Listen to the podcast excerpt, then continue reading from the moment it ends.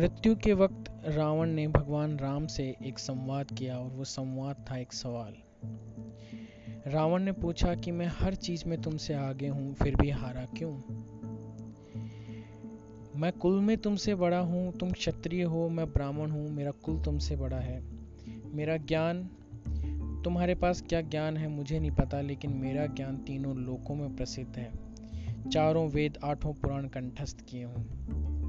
मेरी शक्ति मेरी शक्ति पूरे ब्रह्मांड में प्रसिद्ध है। देवता मेरी शक्ति से कांपते हैं। मैंने कैलाश पर्वत को अपने हाथों से उठा लिया था, जिस पे भगवान शिव विराजमान थे। कुल में तुमसे बड़ा, ज्ञान में तुमसे बड़ा, शक्ति में तुमसे बड़ा, मेरी सेना मेरी सेना में ऐसे ऐसे राक्षस हैं जिनसे देवता कांपते हैं। और तुम यहाँ बंदर भालू लेके मेरे यहाँ पर आ गए हो। पांचवी बात, मैं अपनी धरती पे लड़ रहा हूँ। बहुत मुश्किल होता है किसी को उसकी जगह पर हारा देना। पाँचों चीज़ों में तुमसे आगे फिर भी हारा क्यों? रावण ने भगवान राम को ज़ोर दिया।